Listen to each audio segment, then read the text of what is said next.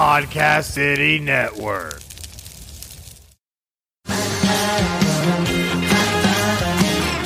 You are listening to The Rip Griffin Show. Make sure to subscribe to the show on all the major podcast platforms. Here's your host, Rip Griffin.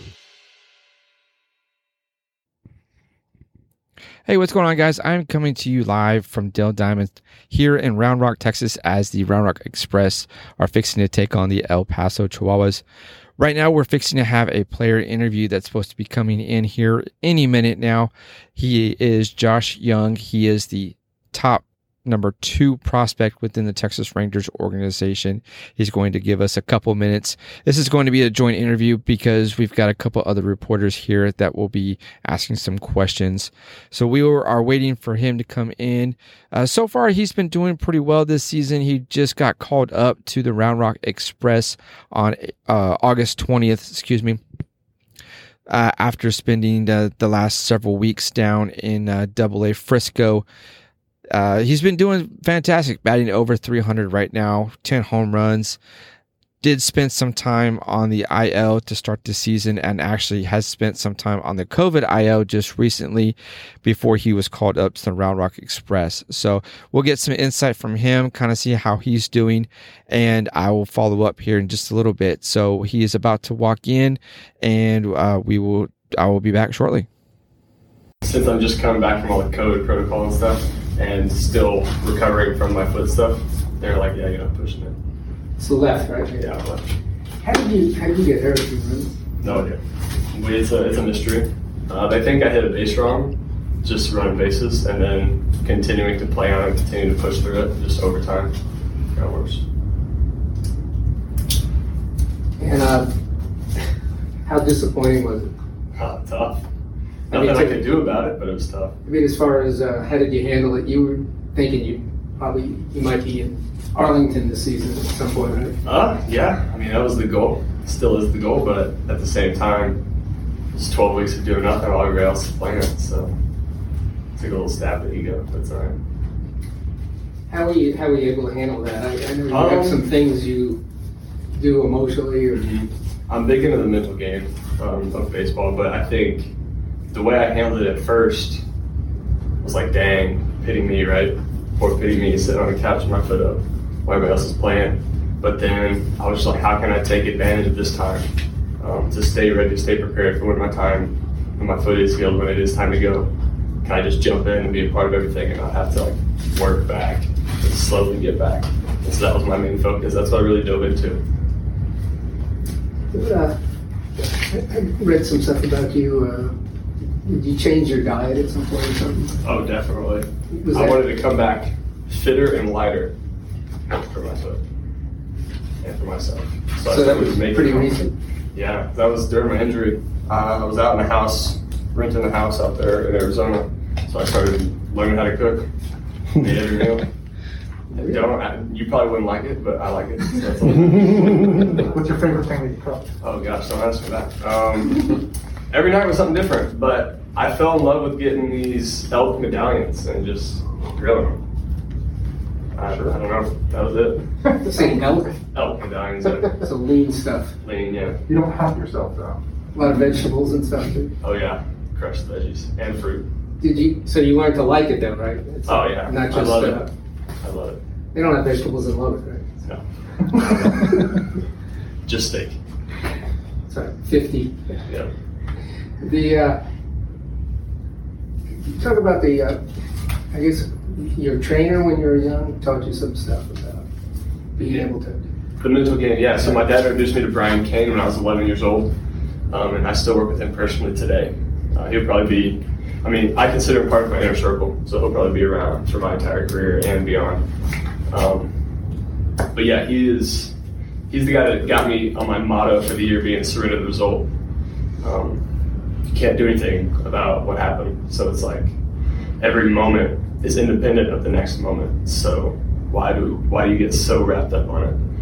And I think that's the biggest takeaway for me, knowing this game is a game of failure. How am I going to go up there and my first at-bat strike out and not let that affect, and be like a snowball effect to my next at-bats, or to take it out onto the field? So that was just something I learned at a pretty young age. But it's always something you gotta be reminded of too, because you get lost when you're playing. And that's my biggest thing, is being convicted of my self-talk. I know in college I got a lot of stuff for talking my bat, but now it's more just talking to myself and having convicted self-talk. It must be harder, I guess, if you're in a slump and just striking out once or twice. 100%, because you just kind of get into like a rhythm of saying the same thing over and over again. You just fall into a rhythm, fall into a habit. But what I've realized, at least the last few weeks in Frisco, is like you got to be convicted when you're saying what you're saying. Is when I'm telling myself, I'm going through my approach, I got to be convicted on it every single time. And the other thing you were talking about, be water. Mm-hmm. It sounds about the same. Yeah. Surrender the result and be water were the two key phrases I took away from my time rehabbing. I watched a Bruce Lee documentary over that time span, and Tom vs. Time, the Tom Brady series that came out a few years ago, I rewatched it. But yeah, being water, just when things happen, just flow with it, just let it ride. Don't try to make something out of it, just let it happen. It happened. So like if I go 0 for 4. Oh, well, I got more tomorrow. It's over. And you think it's helping? Oh, 100%. Now, I mean, it's hard, right? Baseball sucks. Yeah. You can go up there and strike out 4 times, and it's the same as going up there and hitting 4 shots that get caught. So it's just how figuring it out. And it's a constant battle. I think it is a constant battle. Like, I can be in a really good headspace, but sometimes it's like, dang, man, I really wish one of those balls would fall. And so it's a constant battle. But it's always understanding how to get back to like the convicted self-talk, the just grinding it out, but understanding and surrendering the result. Did you play other sports where it would be easier to get back because there's you only get up 4 or 5 times in baseball? I was a quarterback.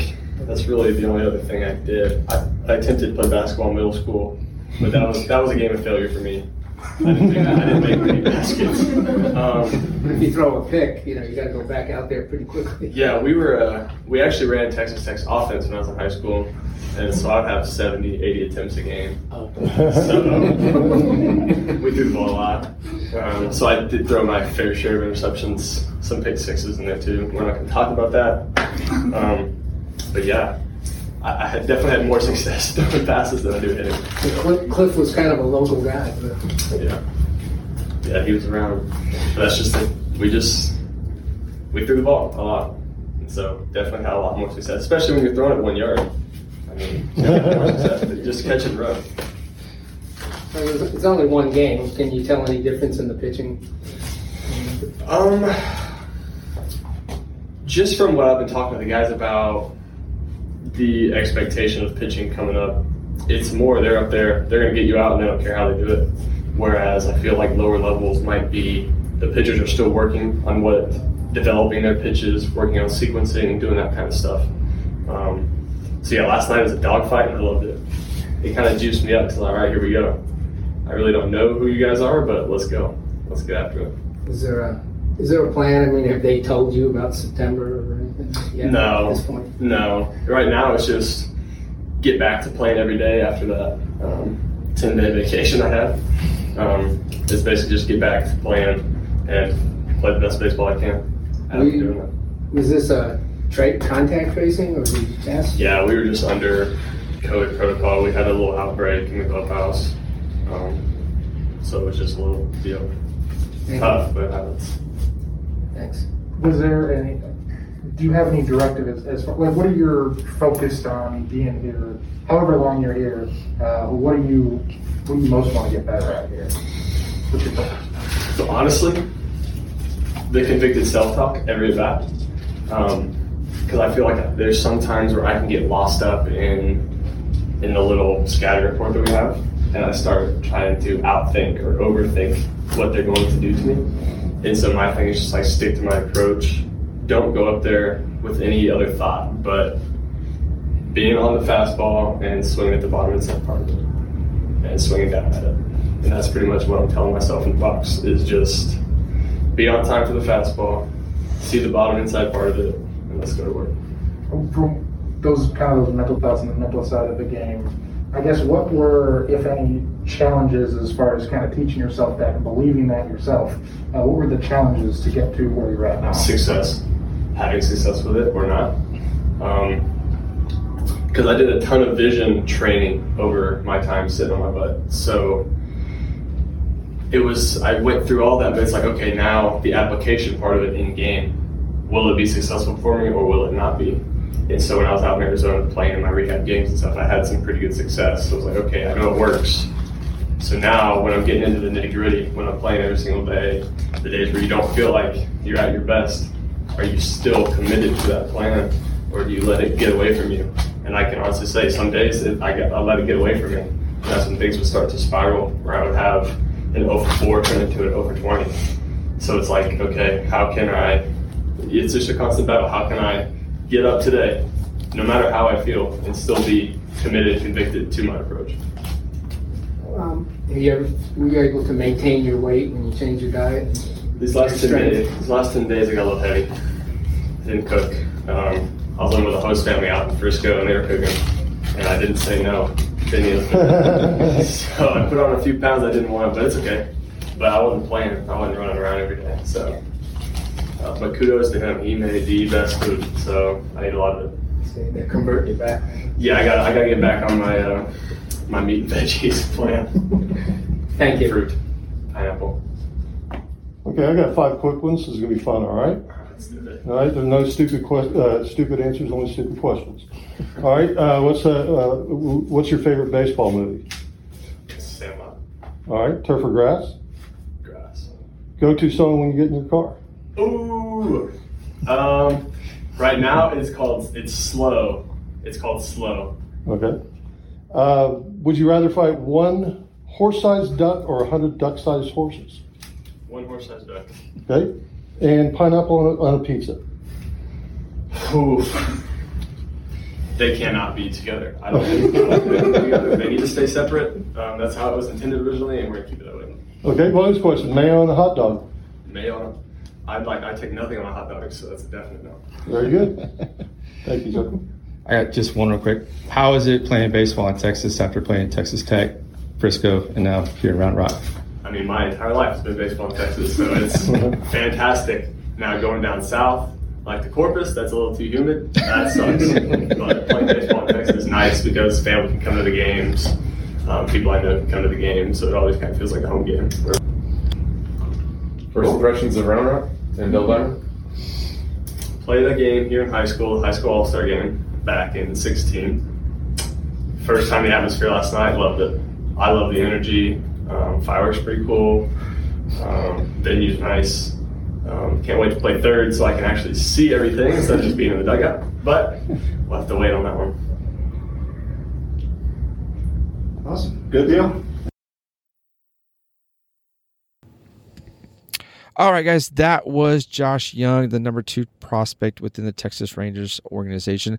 A lot of good insight. He's eager to get back onto the field. The Round Rock Express will keep him out of the lineup tonight.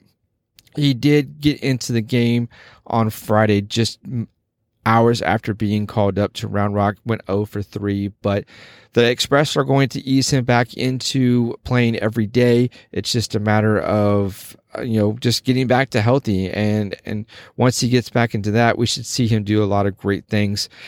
I did record this episode video-wise, which will be posted up on my YouTube channel. So if you'd like to see the video in its entirety, head on over to The Rip Griffin Show on YouTube, and you can catch it and watch the interview with Josh Jung, which was compiled with a couple other reporters from the Austin Round Rock area.